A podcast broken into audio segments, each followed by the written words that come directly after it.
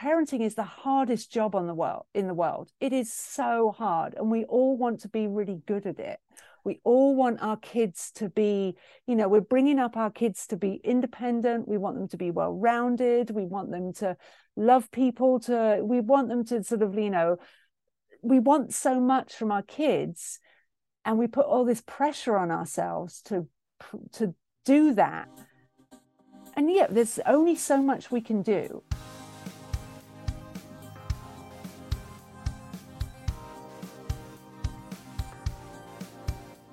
Hey everyone, I'm super excited for this week's guest, Rebecca Michi. She is a children's sleep consultant based um, out of Seattle, and we really dive into a lot of the specific challenges that you know new parents or parents of multiple kids or toddlers face, in particular when it comes to getting them to sleep. Um, this is kind of the first episode where we've dived in, dove into parenting um, specifically, but I wanted to encompass everything um, with this show, and we think about in pursuit of better, that can include becoming a better parent and and better role model for our kids. And um, you know, it's tough in society today when we see all these comparisons or what we should be doing as as workers, as business people, as parents. Um, it can be tough, and I really like Rebecca's message because it touches on the fact that you know we all struggle uh, as parents and to be open and honest about that and find support is really important. So I really enjoyed our conversation today. Hope you guys get something from it. But let's dive into the conversation with Rebecca. All right, Rebecca. Well, I wanted to say thanks again for for joining us today. And you know, we were chatting a little bit before, but I, I want to get a good idea of what a sleep consultant is, and mm-hmm. then kind of we'll dive backwards to see how you kind of got into that role. But what is it that you do? Uh, so I help families to teach their children to sleep better, have an easier time sleeping. Sleeping is something that as adults that we love, but as children we kind of detest. Um, and so I want to help families get their children loving sleep as much as we do. Why is it so important? I mean, it's probably a seems like a simple question, but why is it so important for kids to get sleep and sleep appropriately? Well, we think that we when we think about sleep, we think sleep is being, you know, a really natural thing. We we all do it. Uh, we have to do it, and so you think that it's a really natural thing. But actually, learning to sleep independently is a learned skill. Um, and when it comes to being a new parent, uh, we kind of do whatever we need to do to get uh, sleep. Sleep deprivation is used as a form of torture. And when you've become a parent, you can see why it is really effective. Um, and so we end up doing whatever we need to do to get as much sleep as possible because of a whole multitude of reasons. We've got to be back at work um, and just society, just a lot of reasons that we need our children to be sleeping. And um, when you most of the time I'm working for families who kind of got to that point where they just something's got to change. It's just not sustainable. Um, and so that's when I come in and help families then make those positive changes to be teaching more independent sleep skills. What I like about your system and, and mainly just your message like on Instagram is you talk a lot about taking the pressure off of like ourselves as parents where it's it's okay to be frustrated. It's okay that you don't have all the answers. So when you're meeting with people or you're talking to first time parents is it usually about teaching specific skills in order to help your kids fall asleep? Or is it more about that training the parents to understand that it's a process and it's and it's a challenge? Yeah it's a bit of both a lot mm-hmm. of my work is actually educating families on what's normal when it comes to sleep because there's a lot of misinformation out there on what actually is normal uh, when it comes to children's sleep so we had set ourselves up with um, unrealistic expectations to begin with. So that's part of my job is looking at what's actually normal. Once we're then looking at what's normal we're then looking at what's normal for your child because there's this whole rel you know range when it comes to what normal is. So we need to find out exactly how much sleep it is that the child needs. Um, and then once we are able to kind of like let that guide us we're then able to make tweaks and changes. Uh, but yeah it's uh, it, parenting is incredibly frustrating. Um, it's again, it's one of these things that you think is going to be really easy because I mean, the human race is still going, so it's kind of you know, it's kind of got it must be easy, but it's not. Um, and there's a lot of conflicting advice on absolutely any parenting topic. There is a lot of conflicting advice. I mean, you just need to search for anything online, and you'll come up with a bazillion pages every single one will contradict the last one. Uh, and so that's really frustrating as well. That leads to a lot of frustration is that you just don't know what's going to work what's going to work for your child. And that prompts a lot of questions because what my wife and i found like whenever we first when we had our first child and i guess i didn't realize is that not only is there so much information out there with conflicting information but everyone has an opinion about how you should be doing it or what the best method is. So I guess I, I want to dive back. You said it's figuring out what's normal. What mm-hmm. is normal? Like, or how do you help someone define what's normal? Mm. So, normal, to be honest, is just a setting on your dryer. That's it. That's what normal is. that's that's really the, the only certain. That's the only normal. When, okay. Yeah. That's good to know. Um, it's we look at big ranges of normal, and that's generally in amount of wake ups that a child will do, the okay. duration that they need to sleep. Um, and then as well, looking that waking during the night is normal. And we're all after a child that's going to sleep through the night. That's our oh, that's all of our goals is to have a child who sleeps through the night. We're setting ourselves up for failure with that goal because no, there's not one person on the planet who sleeps through the entire night. We all wake during the night. Mm. Anything up to 10 times is normal. So range from one to 10 is pretty normal. And we will all wake during the night. So if you're after a child who is not going to wake, not, that's not going to happen. So you want a child who is an independent sleeper. So that's where they can get themselves to sleep. And then when these wake ups naturally happen, they're able to get themselves back down to sleep. But also then within this realm of normal is looking at when are feeds going to happen during the night? Because children need to feed during the night. There is no set age, weight, or anything magical, mythical, scientific, anything of when a child does not need to feed during the night. Some six week olds are no longer feeding during the night, and some children will actually be feeding during the night until they're over a year old both of those are normal. Um, and so that's obviously a huge, big range. Now, of course, we all want the six week olds who are going to no longer feed during the night. We all want those, yeah. but the majority are not. Yeah, it's within that realm of normal because some are doing it, but most are not. Um, and that's how a lot of sleep information out there is, is that you look at what's that, it, it's presumed because some can, that all can and we know that that's not the case. Some children are rolling over at 10 weeks, others are nearer to five months. Both are normal. Now, we're not sending six week olds, you know, or um, really young children to a physical therapist because they're not rolling over when some can. Um, we know that there's this realm of normal and they'll get there. And that's the same with falling asleep independently and more importantly with feeds during the night is that just because some can does not mean that all can when it comes to feeding during the night.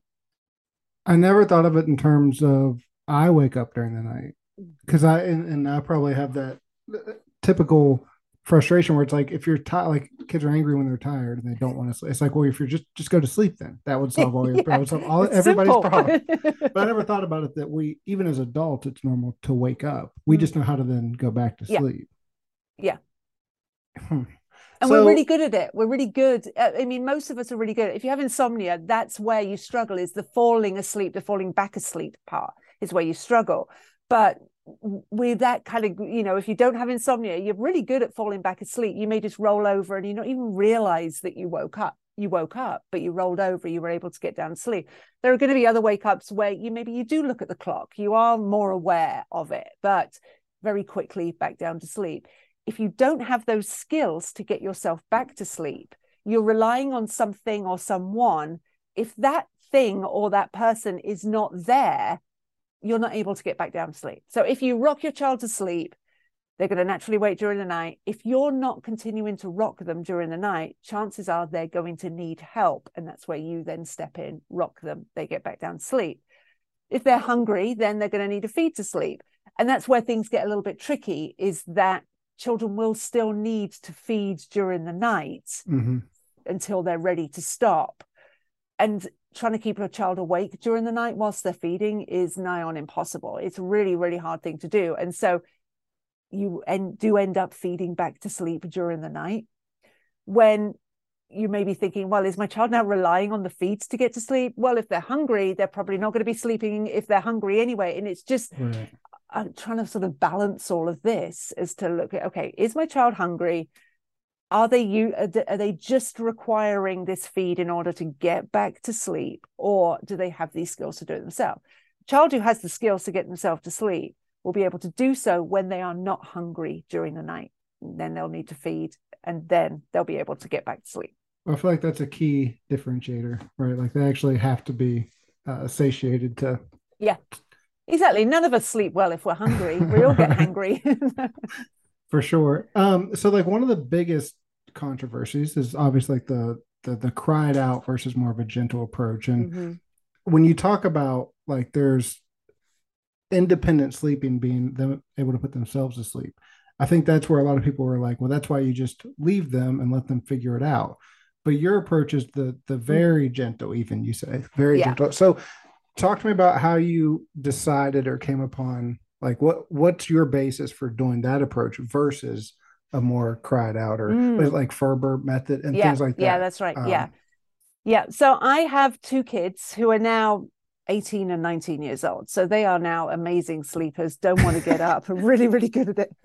but they didn't start out that way. Um, they started out um, very, very different sleepers. Uh, my eldest, we called him the amazing non sleeping baby because he Mm. was just very adverse to sleep. Uh, for a very long time. My youngest had a very different uh, personality um, and would sleep a little easier, but found it hard to kind of get there, but would sleep a little easier. So I have a very short, uh, very small age gap between my two kids, just 14 months. And uh, pregnancies were the same. And I was so intrigued by how different their sleep was, even though sort of, you know, they were just very different people, very and they slept very, very differently. So this kind of got me looking at who their personality is um, and how that impacts sleep. And so that's when I started off on my working with sleep journey, which was many, many years ago, uh, over a decade. I've been I've been working solely with sleep. I started looking at how a child's personality and their temperament will impact the way that they sleep. It also impacts in the way that they learn and the way that they learn these independent sleep skills. So I like to work with a child's unique temperament. I call it their sleep personality, work with their sleep personality.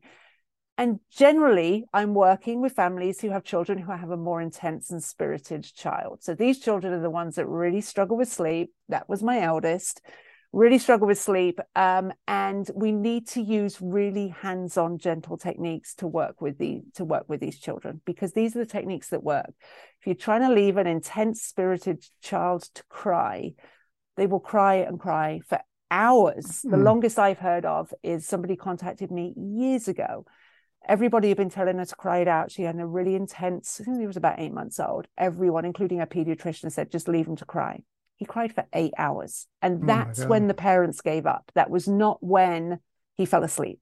They kept going in and doing those time checks, and it just didn't work because he got himself more and more worked up. And when you got that level of crying, the child's beginning to panic, and nobody's sleeping when they're panicking. Um, so working with a child's unique temperament. And so that's why, okay, mainly using hands-on gentle techniques are to are to work for for those intense spirited children, but they work for all children. And I feel as well, we work on during the day creating a real secure attachment with our children during the day. Why does that change? Why should we just ignore them when they're asking for help at nighttime?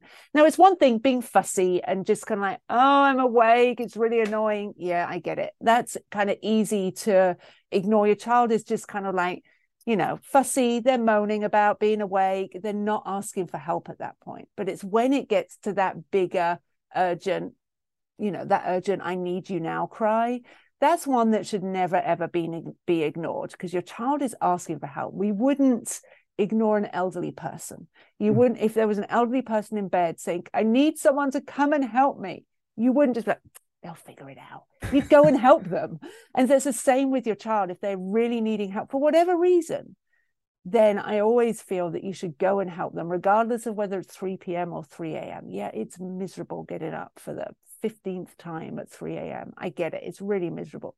But if your child really, really is asking for help, you should go and help them because we want to continue with that secure attachment. And don't we want our children to know that you're always going to be there for them, regardless of that day or time?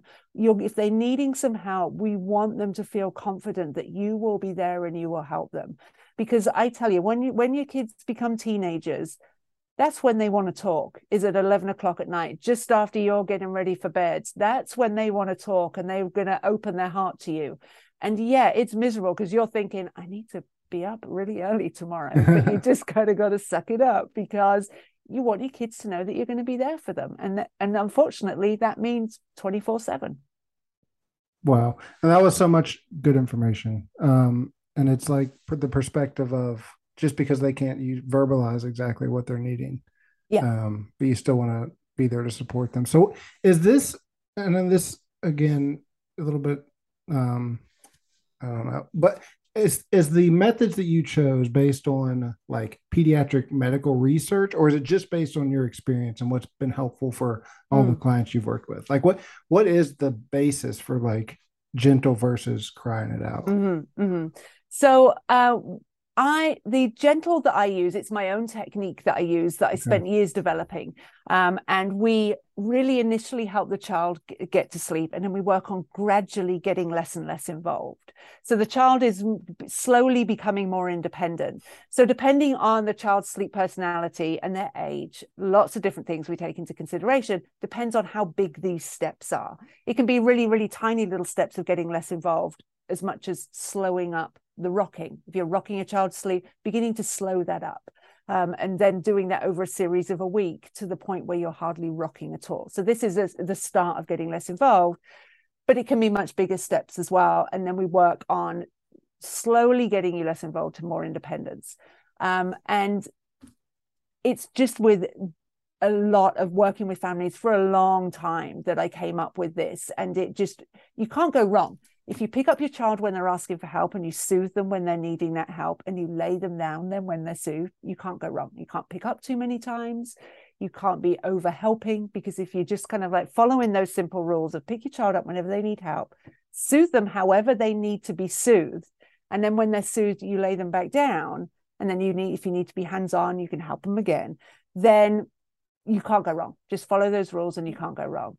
When it comes to cry it out, the idea is that you lay your child down and generally with Ferber it's these timed checks and you need to leave your child until it is time for you to go in whether you know and it can be just a minute it can be 10 minutes. But if your child instantly needs help you've got to leave them for the re- for the remainder of that time. So if they're needing help and they're getting to that well you know because they don't know what's happening they've never done this before well, they're beginning to if they you're leaving them for a while and they're pan and they're getting re- urgent cry, they're panicking, and when they're panicking, then uh, the fight or flight uh, re- response has been triggered. Nobody's falling asleep with that. So just the way that I think of it is, think of if you were just for going for a nice hike in the woods and um, you came across a bear and you start running because the bear's coming at you. You start running, you're panicking, you're running. You've never run that fast in your entire life. You're panicking and you find a cabin and you get in that cabin and you lock the doors. You've never run that fast in your entire life or that far in your entire life. And you're tired because of that. You don't instantly think, oh, I'm tired now. I'm going to just take a little cheeky nap. You mm. don't do that. You're still panicking. And the longer that you leave your child with that big urgent panicky cry. Remember this isn't just the fussy cry. This isn't a fussy. This is the big urgent panicky cry. The longer that you leave them with that the more that fight or flight the more cortisol that's going through their system the less likely they are to sleep. So with that kiddo that i worked with who cried for eight hours he was panicking for a lot of that time and that's why he couldn't sleep. Because in theory you're just leaving them longer with the bear. Yeah. Yeah. Interesting. Um no, so then what was um what was your background before becoming a parent? Like what? So what, um, what work I did was, you do? I worked uh, with families in many, many different capacities. So I have a degree in child development. So I've worked okay. with uh, I've worked with many different capacities with families. I was been a nanny. I've uh, managed daycares. I worked with all sorts um, of of different capacities with families. Um, I started out my business just as a general parenting consultant. Um, so working with families who had toddlers who were having tantrums, and nine times out of ten, once we got the sleep kind of resolved everything else would fall into mm. place. So we were dealing with a toddler who's having lots of tantrums. When we get down to it, okay, yeah, that toddler's only getting five hours sleep a night. No wonder they're having lots of tantrums during the day. Let's fix the sleep. Everything else fell into place. So I th- decided that I need to be really concentrating on sleep. And when I did that, I was um, one of two sleep consultants on the West Coast. There were just there were two of us. There were a few more on the east coast. There were kind of like none in the middle of the us it was just um, there were just a few of us. It was a really kind of like new thing when i when i got started which was about right. 13 14 years ago. Well it's it seems like it's a needed thing too because the mm. more you talk the more it's like because i and i think a lot of people fall into this you want one solution that would work. But the way you describe it do you, do you actually build on almost profile for each child? Because you talked about their sleep personality you talked yeah. about their age being a factor. So mm-hmm. as a part of that consulting is actually building literally a sleep profile? Yeah basically yeah.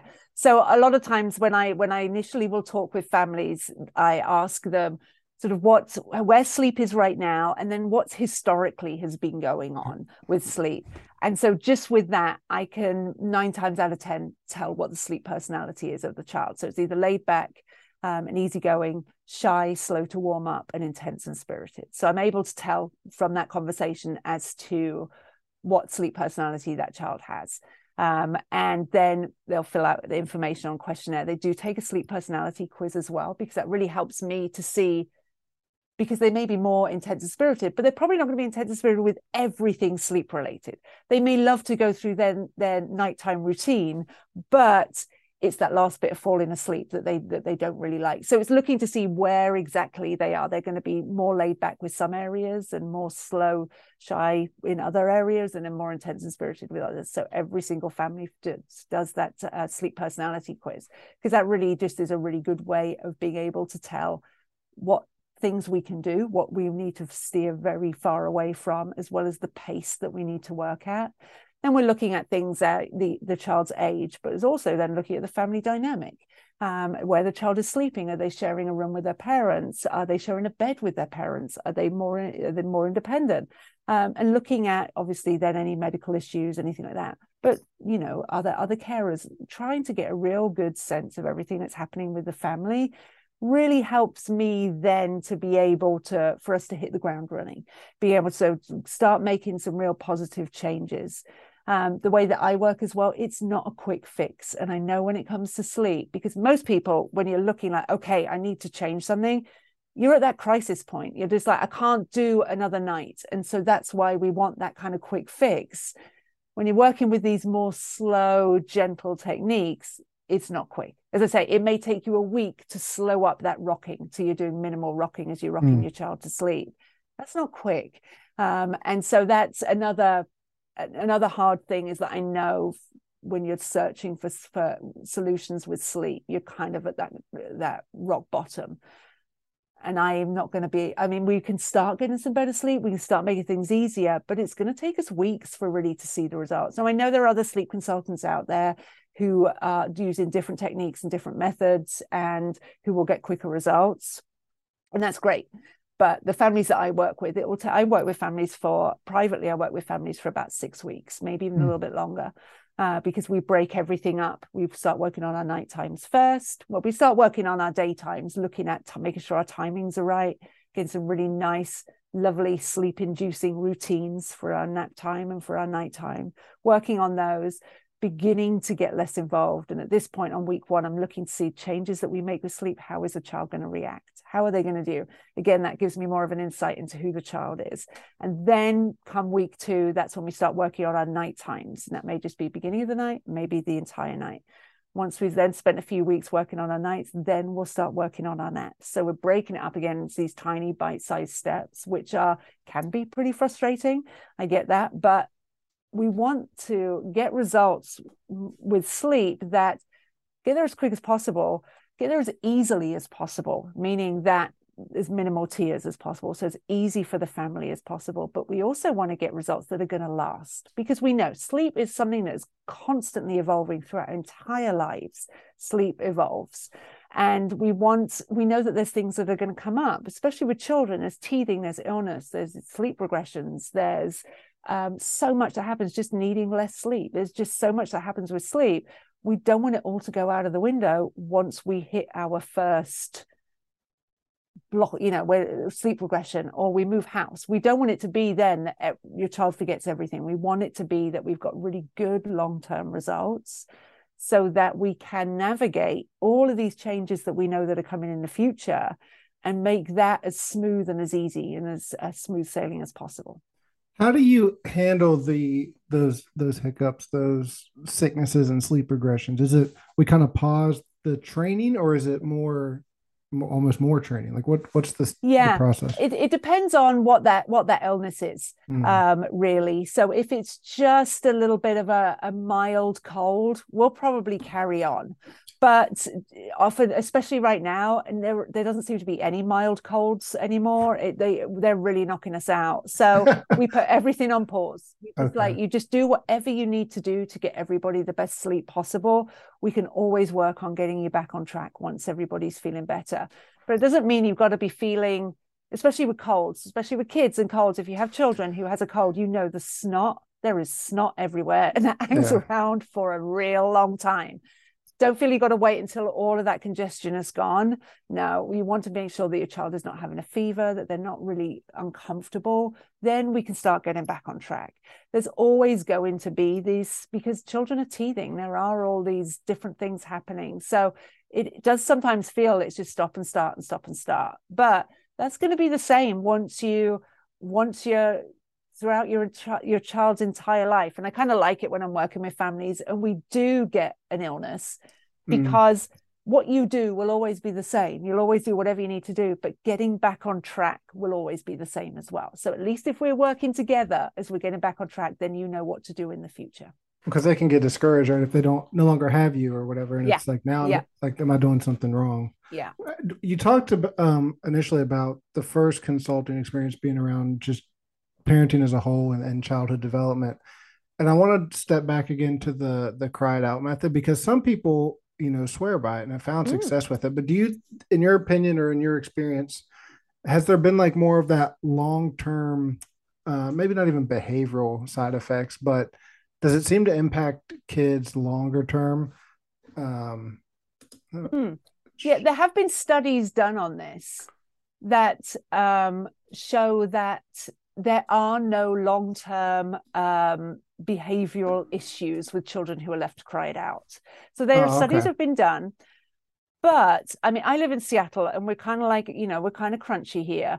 But there are, well, there used to be meetup groups for adults who were left to cry it out as children. So there is, this is impacting people in ways that you may not think. Um, so, but behaviorally, no studies show that there is no there is no um, okay behavioralist. But that's remember that's for the children that Cry It Out worked for. So that's a good point. So there are the a lot of children that Cry It Out doesn't work for, and those are the ones it's just not it's just not going to work. So the ones Cry It Out works. It works great for a lot of families. Um, and it never really gets that big urgent cry. It's sort of like you'll know within 20 minutes whether it's going to work or not. And by all means, give it a go. Definitely give it a go. If you ever get to that big urgent cry, and you know that one, it's that one that makes you kind of jump out of bed before you're awake. It's that real big cry. If it ever gets to that, or if it with it seems to be ramping up, 20 minutes, then it's not going to, it's generally not going to work. If you kind of get stopping and starting and fussing and singing and chatting and talk within that 20 minutes, keep going. So chances are it's going to work. But it's just big urgent cry. It's kind of game over if you get to that point. It's your child's not going to just suddenly be able to calm themselves down from that panic to be able to fall asleep. They may fall asleep. And oftentimes what we'll see is a child will then who's got to that big panicky, they'll cry for hours and hours. They'll fall asleep, maybe sleep for 20 minutes, and then they're awake and they're up and they're crying again because they just fell asleep out of sheer exhaustion. Just had enough of a nap to then wake them up because they're not getting sound sleep because they're panicking. Yeah. um, and then they're up and awake and they're big cry again. So sometimes we see it but that doesn't mean it's working. That means that they just were so exhausted that they couldn't that they just couldn't keep going. That sounds sad yeah uh, it, it is it is it is isn't it and that's yeah. the thing you I, I I I get a lot of flack online for this, but you don't need to leave your child cried out. And I'm not judging anybody that does. Right. It works. I say it works for a hell of a lot of families. It work and it works really really well. But you don't have to use it. You even with laid back, easygoing children that cry it out would work. You don't have to do it. There's other techniques that you can use that will work because it's just I mean, remember, and you know your child better than anybody, better than absolutely. You know whether it's likely to work or not. If you think it's going to work, chances are it's going to work. Most times, families will be like, I know that cried out. Everyone's saying to cry out, I know it is not going to work for my child. Then chances are it's not going to work. If you think it's not going to work, it won't work. So don't even try it because it's just a lot of stress for everybody. It's a lot of energy as well to do that. And it just then will make sleep more of a challenge because now we're getting some trust issues as well then with your child and can they trust that you're going to be there when mm. they're asking for help?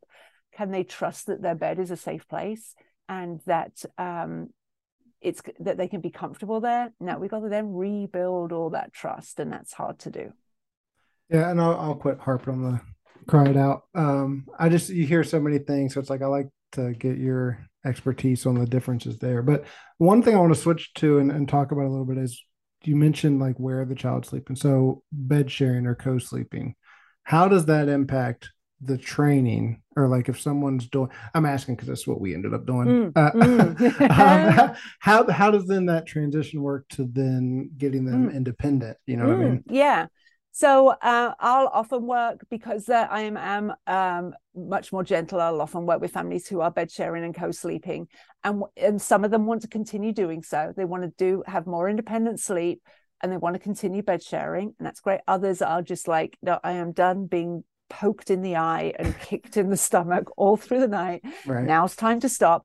And so again, it's looking at the whole child's sleep personality as to are we going to work more on changing the room first or are we going to work on more of those independent skills first?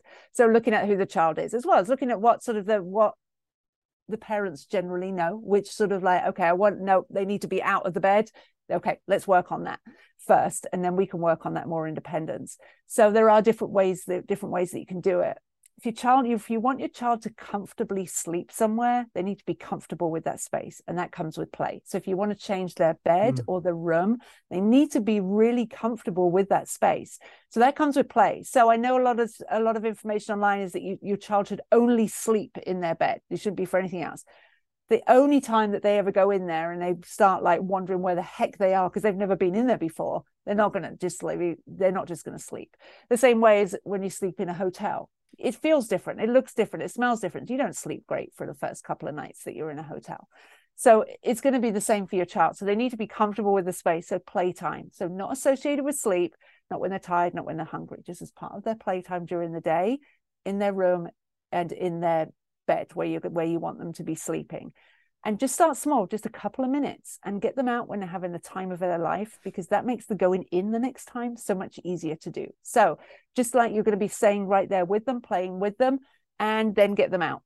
And then just do that three or four times a day. And so that they're really getting comfortable with the space um, and comfortable with the room as well. That's then really helpful for when you then want your child to be sleeping a bit more independently.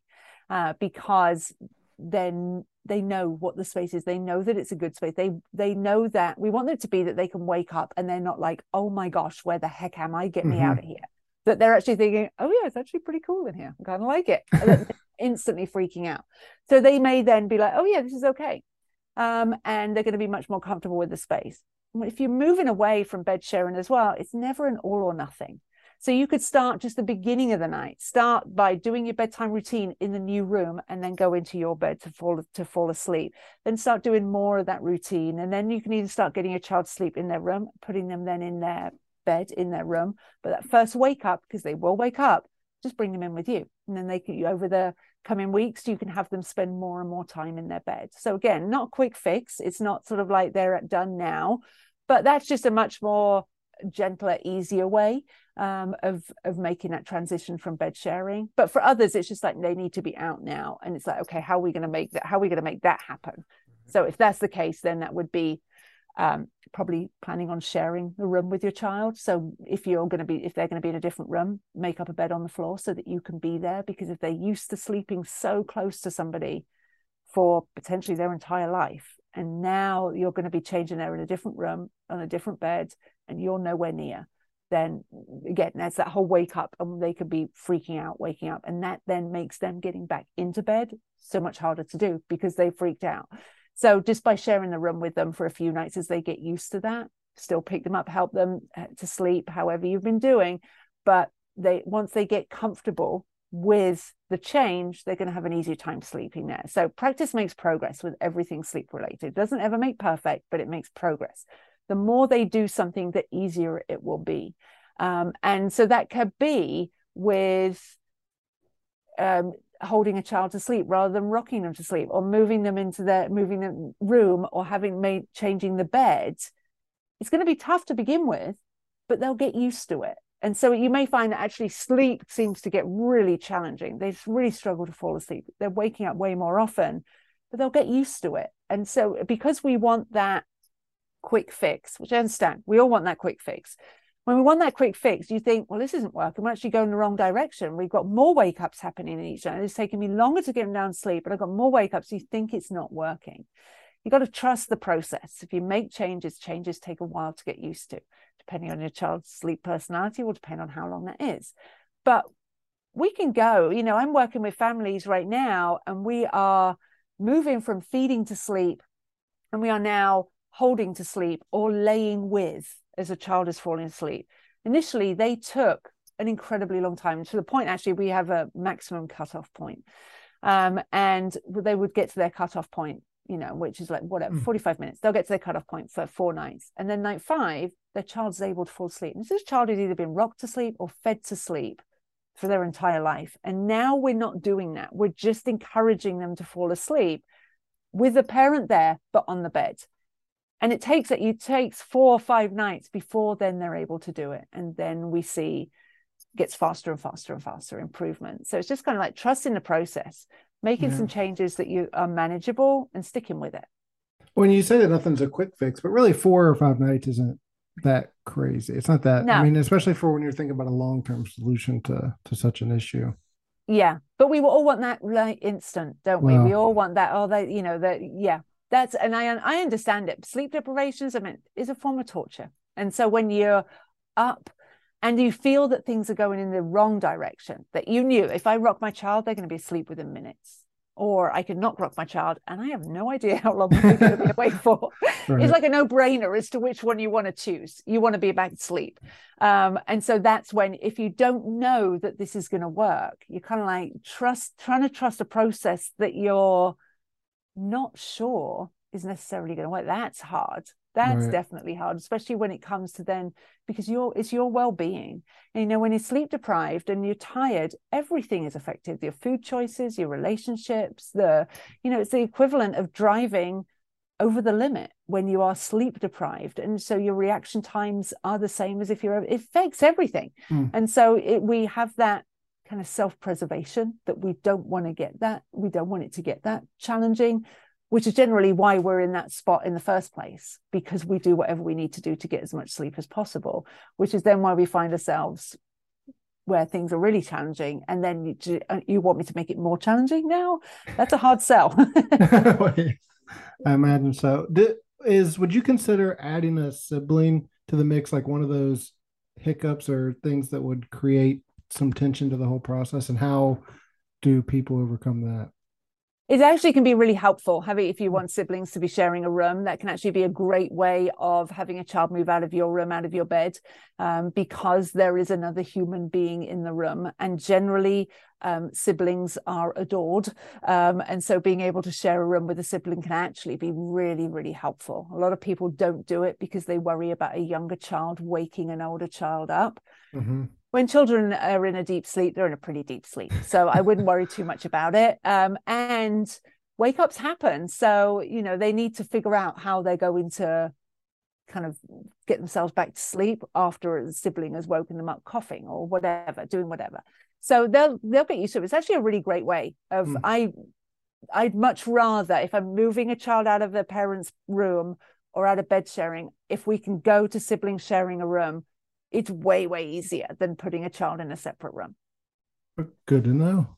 Um, and then what about like traveling? Do you have tips when people are not going to be at their house or mm. because it's not always the same I mean it's never the same setup, but you may not even have enough beds or, or whatever yeah. it may be. So what are some of those things that people mm, yeah that's a great question um, we want to try and keep as many things as familiar as possible so that could be your nighttime routine your bedtime routines you can do your routines the exact same things in the exact same order that you do at home obviously it's going to be in a different venue but you can still read books at this and then do this and then do this. You can so you can still do all of those. You can still take the books with you. Your child's favorite books, take those with you. If you always say good night to the same teddy bear, take that with you.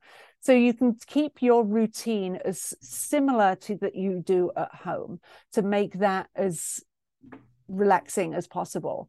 You can even do as much as um, take your child's pajamas and their sheet off their bed or off their crib, put that in a Ziploc bag, so they've you've, you've taken their pajamas off. So in the mm. sheet off the bed, it smells of home. It doesn't smell clean and new. Put those on when you get to mm. your venue. So the bed smells like home. The pajamas already smell of home because they come from being worn.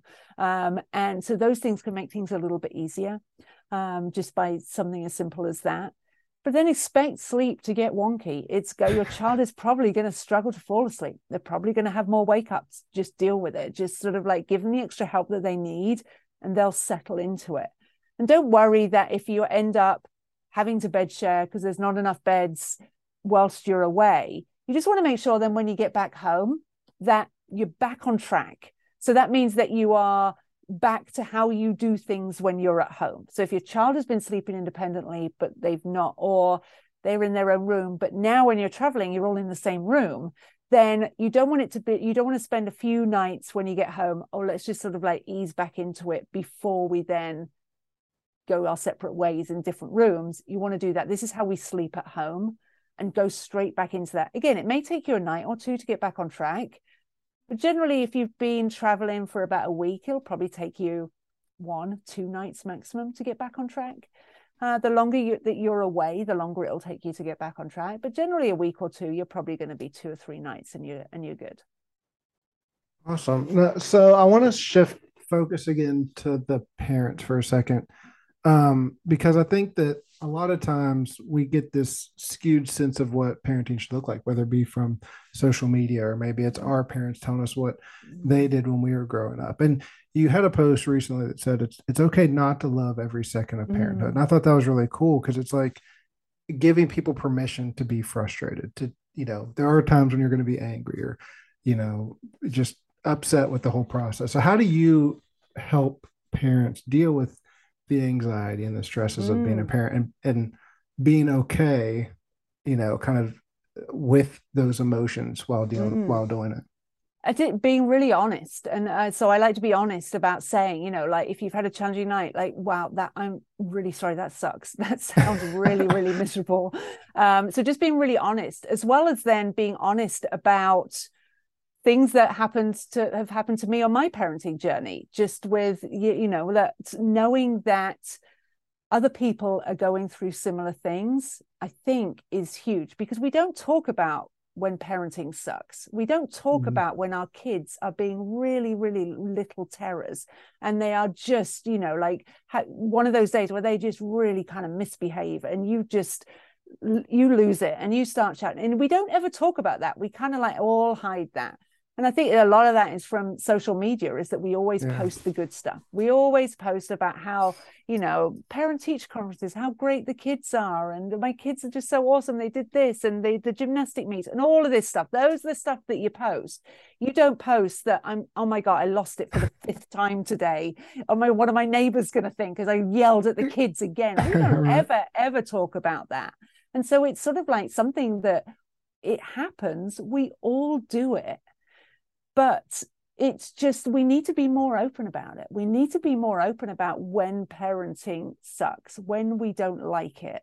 Um, and you know yeah by all means talk about the great stuff because that's great. That kind of keeps us going. The the good stuff keeps us going.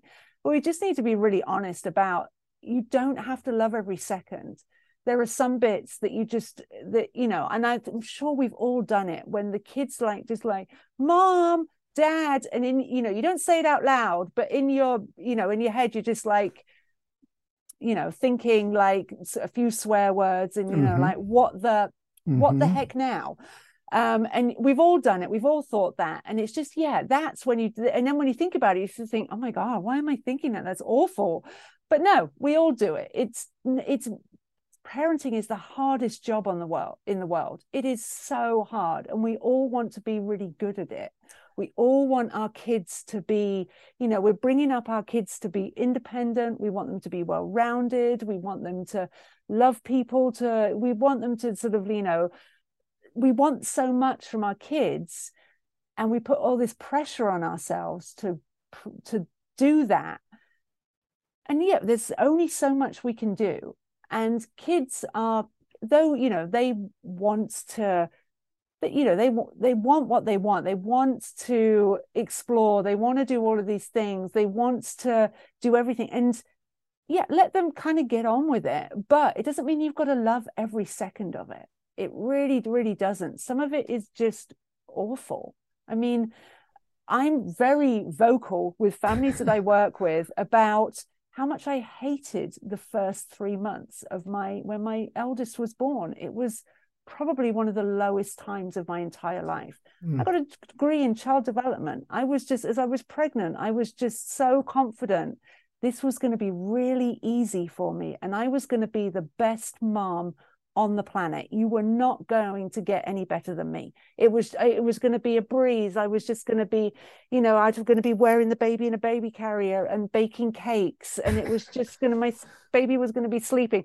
wasn't going to have a pacifier. I was going to breastfeed, and it was going to be super easy, and it would just be so calm and relaxed, and it was anything but. The first three months after my son was born was the hardest time of my life uh, that's that level of sleep deprivation was just something else. It is just brutal.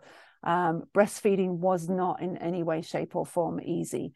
I could barely remember what my name was, and it was just the worst time ever. I really, really disliked it. Um, I was uh, incredibly low.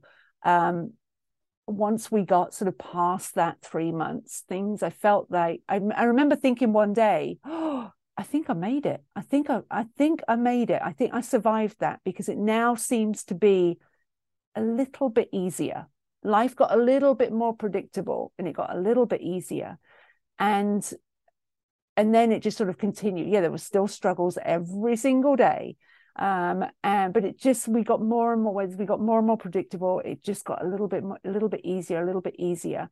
And again practice make practice makes progress. I got better at it. And it would it became i would it's never been easy but it, it, it got easier. And i we kind of found our rhythm. But up until that point it was awful. It was really i really really disliked it. It was just terrifying. It really was. And I, I think part of it was terrifying because it was not what i envisioned. And what i envisioned was completely unattainable completely yeah. unattainable and i think a lot of that was just like whoa maybe you know and i remember thinking one maybe i shouldn't have been a parent and i also remember thinking as well which is just absolutely crazy that maybe my son doesn't like me mm-hmm. maybe he doesn't like me um, because if he liked me he wouldn't cry as much you know like i mean if it'd be that simple just not rational, remember, yeah. yeah i think spending a lot of time thinking about that well, I wonder why he doesn't like me. What what is it he doesn't like about me? I'm his mom. Of course he should like me. And spending far too long thinking about that. And it was just, yeah. How did it how did it differ when you had the second one? So this is the reason, one of the reasons why we have a real short age gap between the two, because I hated the first three months so much that I said to my husband, if we're ever going to have any more kids, it has got to be sooner rather than later, because I know that I'm not going to enjoy that 1st mm-hmm. three months again. That um, I, I don't. It, it, won't happen if we leave it too long. It won't happen. So uh, when my eldest was three months old, we started trying for our um, for our second. Mm. I found out I was pregnant the day before my eldest was seven months old. I found out I was pregnant, and then my youngest was a month early. So we have a 14 month age gap. Um, it was a little bit because I knew what to expect I knew right. sort of like I knew how tough things were going to be and I knew what to expect. So it was it wasn't easier again, very different child. So very a little bit more laid back, easygoing, which definitely made that a little bit easier. But I think just that whole sort of like, okay, I know this is going to be really miserable for, for a good few weeks. I also would then felt having a 14 month old, you kind of you're pulled in more directions. It's not just the baby. It's I've also now have a 14 month old who I need to be keeping alive um, as well as the baby. And so it was just being, yeah, I was being pulled in more directions. I had even less of myself. But to be honest, I think that that kind of made it easier because I mm. wasn't I had less time to think. and that kind of that kind of helped me have less time to think because I was just felt a little bit more on autopilot. I was with a 14 month old, been there, done that, know how to handle a newborn again. So that was a little bit easier as well. And just, yeah. Yeah, it'd be nice if you could start with the second one because then you know exactly what to do. But yeah. The hard part's having then a toddler that's running around on it. So it's like, I know exactly how to handle the baby, but now I don't know how to do both. Yeah yeah yeah well when my when my youngest was born my eldest wasn't even walking. So mm. it was just like like it seemed like a really good idea at the time but then and i mean the first two years are a, of my when my from after my youngest was born are a complete haze. I mean now they're um 18 years old so you know like it was a long time ago but i i have very few memories, to be honest, from what from when my youngest was born, because just so unbelievably exhausting. I wouldn't change it for the world. I really wouldn't change it for the world. But just yeah, I look back at pictures and I think I have no idea what's going on here. Absolutely no clue what we were doing because I was there, we were doing it, but I don't remember it at all. Really, really don't. It was the most exhausting period but you were but you think you struggled less mentally than with the first yes. one just because of the expectations that you put on yourself? Like I, first... yes i think so. Yeah though i did um, end up with postpartum depression after the birth of my i think i i think i probably had it after the birth of my first um, and that went undiagnosed. It the, for reasons that i was both my kids i was living in brazil where both my kids were born when i was living in brazil. I didn't get um, diagnosed with postpartum depression until I'd moved back to England. So mm. that was when my youngest was seven months old. so it took a while. So I think that probably I would I'd been struggling with it for um, since probably since my eldest was born. Um, it's very very different bringing up a child in Brazil. I had no family there, um, so it was just my husband and I, mm. and he was working crazy hours, which was the reason why we were in Brazil for his work. Um, and so I think all of there was a whole multitude of reasons that I got postpartum depression, but I think one of those was potentially having two kids with such a short age gap um, and support. That's the main thing. The support I would say is that I had I didn't have any support. It was basically just me and my husband when he was at home from work. Um, was that hard to seek that help that second time, or what was it? Did you get to a point where it was like, this is too much? I need someone to tell me what? Yeah. So I, with my first, I struggled with breastfeeding. So I meant so when I was pregnant, and I gave up very early with breastfeeding mm-hmm. with my eldest, but I've managed to get support, knowing how hard. Again, I was it's like, well, breastfeeding's natural; it should be easy. Like sleep's natural; it should be easy. Um, so before my second was born, I managed to find support. There was no support in Brazil, so I would actually found support from somebody in England who um, I would send photos of. You know, does this latch look okay? Mhm. I'd send her her photos so that she could have a look and see. So I managed to get support beforehand, so that made things a little bit easier. Um, and then we moved out of. Then when we moved out of Brazil, I was then I I knew I was struggling, and so then I um, made virtually one of the first things I did when we got to England was make an appointment with a doctor and get diagnosed with postpartum depression. Just get me on on some antidepressants, please. I Well, desperately I- need them. and I just I didn't want to probe, but I think it's important for people to realize that even an expert in child development and, Yeah. and sleep Hates parenting sometimes. that, but you recognized it, right? And that's the key. Yeah, I mean, it took a while. It took a while because there was that all there was a lot of that self doubt. That again, I was like, I was going to be the best parent ever. This was going to be the easiest thing. You know, I've worked with families. I've a degree in child development. This is good. If anyone's going to be the best mother, it's me. And that was uh, that was then when it was hard. Was just like actually this is this sucks. This is not uh, what I expected. There was a lot of me getting to grips with that and getting to an understanding with that and then realizing that okay now this is not you know after my second was born this is now not baby blues. This is there's something more going on which was again that whole sort of that whole it takes time. Am i going to bounce out of it? Is it going to be okay? And then i don't want to have postpartum depression. If i just say i don't have it i won't have it. And it's just and it took a while it took a long time. It took a long time. And that was just a very mild as well very mild depression but that was tough And but uh, so like 18 years ago we didn't have social media. But do you think that it came from a comparison? This this idea that you weren't doing a good job or that it wasn't what you thought, or was it just from your preconceived expectations of what was it was going to be, and that you know I should be this expert, and if other people can do it, I should be way better at it. Was it that, or do you think it was literally other people's opinions or comparison that made you feel that you weren't doing a great job? So there was no social media like we have social media now, but there I was part of um, online forums. So Okay. that was kind of our social media was all these online forums that you know just think back kind of 20 years ago. There was a lot of them. yeah. So um and so I was on those. So there was that comparison, but it, that also really helped me. It was a real good Okay. community. So it was also then sort of a you know a venting board as well. But it was that again, people are really only posting about the good stuff and about how great their child slept and about how great their child is feeding and how great their child is at gaining weight and still posting mo- mostly all the good stuff. Mhm. So there was definitely that comparison for why is my child not doing this? And it's so many things too, especially for not only mothers, but I guess the primary caregiver. But when it comes to like we were comparing about breastfeeding, you're comparing about. I mean, it's just everything, and it's Yeah. it, it can become a lot.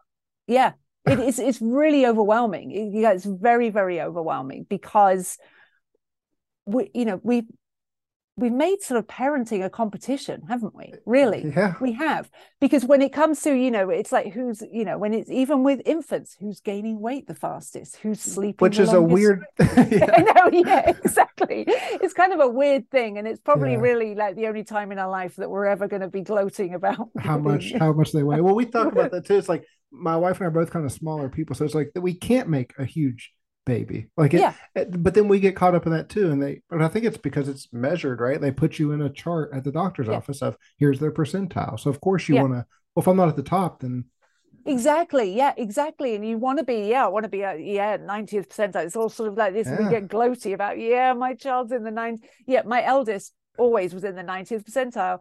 My youngest was in the, because she, she was premature, she was in the somewhere below the fifth percentile for Mhm. everything. For ev- She's still petite now, 18 years old, still super petite. Um, so, yeah, but we have, parenting is a competition. It, Yeah. it completely is. And so we are, you know, we we you know, my my child sleeps for this long, and you just like, ah, it's not it's not it's not healthy, right? it's not healthy at all. But with everything we do, we make you know throughout all of our lives, especially you know with sleep related, it's a you know it's a as infants, it's how great they're doing at sleeping. As adults, we do that as how little sleep we can function on. Yeah. That's our competition, then, isn't it? I only got five hours and I'm doing okay. no, you're not doing okay. Yeah, it goes beyond parenting. I guess it's it's societal that it's mm. everything's a competition now. So how does some someone i mean besides just following your instagram because i think that that's a good place to start. But are there resources available either mm. maybe on your website um, that someone can start to get you know hey i i can't i don't have time. Or i don't want maybe want to do the one-on-one consulting because maybe you don't have time. But are there ways to get support and information yeah yeah um, loads of ways to get support. So um i have a, on my website which is childrenssleepconsultant.com I've got a blog there, real extensive blog. Just you can search for anything, and no doubt there'll be a video or a blog post about whatever that is. Uh, so there's a lot of information on my blog. I also then have a membership site called Slumber Academy. And in Slumber Academy, we are looking at teaching you how to teach your child to sleep more independently, where you are looking at their sleep personality and I try and break it up into these little bite sized chunks of what it is that you need to do, how you need to adapt everything for your unique child so that you can teach them to be more independent sleeper. Um, so, Slumber Academy, you can find that on childrenssleepconsultant.com or even just at slumberacademy.com. You can find that that's a great way of getting the support then that you need. We've got live q and a's every single week um, so that if you do have questions we can really help get that plan together get all your questions answered so that we can really personalize everything for you and you can start making some really good progress really quickly. That's all. How many people are in those live q and a's? It depends. Okay.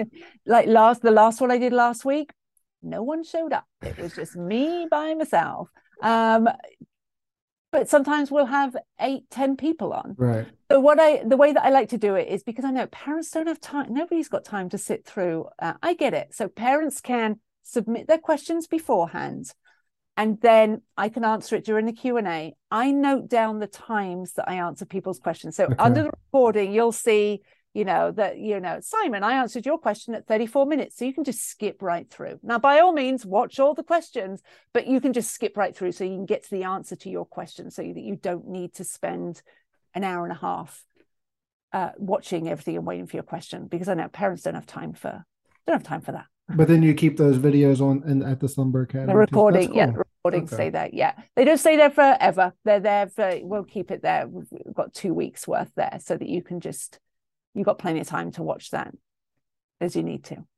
Perfect. Well, hey, I can't thank you enough for answering my questions and shedding light on such a such an important topic and uh you know diving into all these different things. So I really appreciate your time today and and uh, bearing with me for all my questions. No, thank you. It's been a pleasure, and they were great questions. And you know, I'm a I'm a sleep geek. I love talking about sleep. That's awesome. All right, Rebecca. Well, I appreciate it again, and uh, hopefully we'll talk again soon. Yeah, thank you.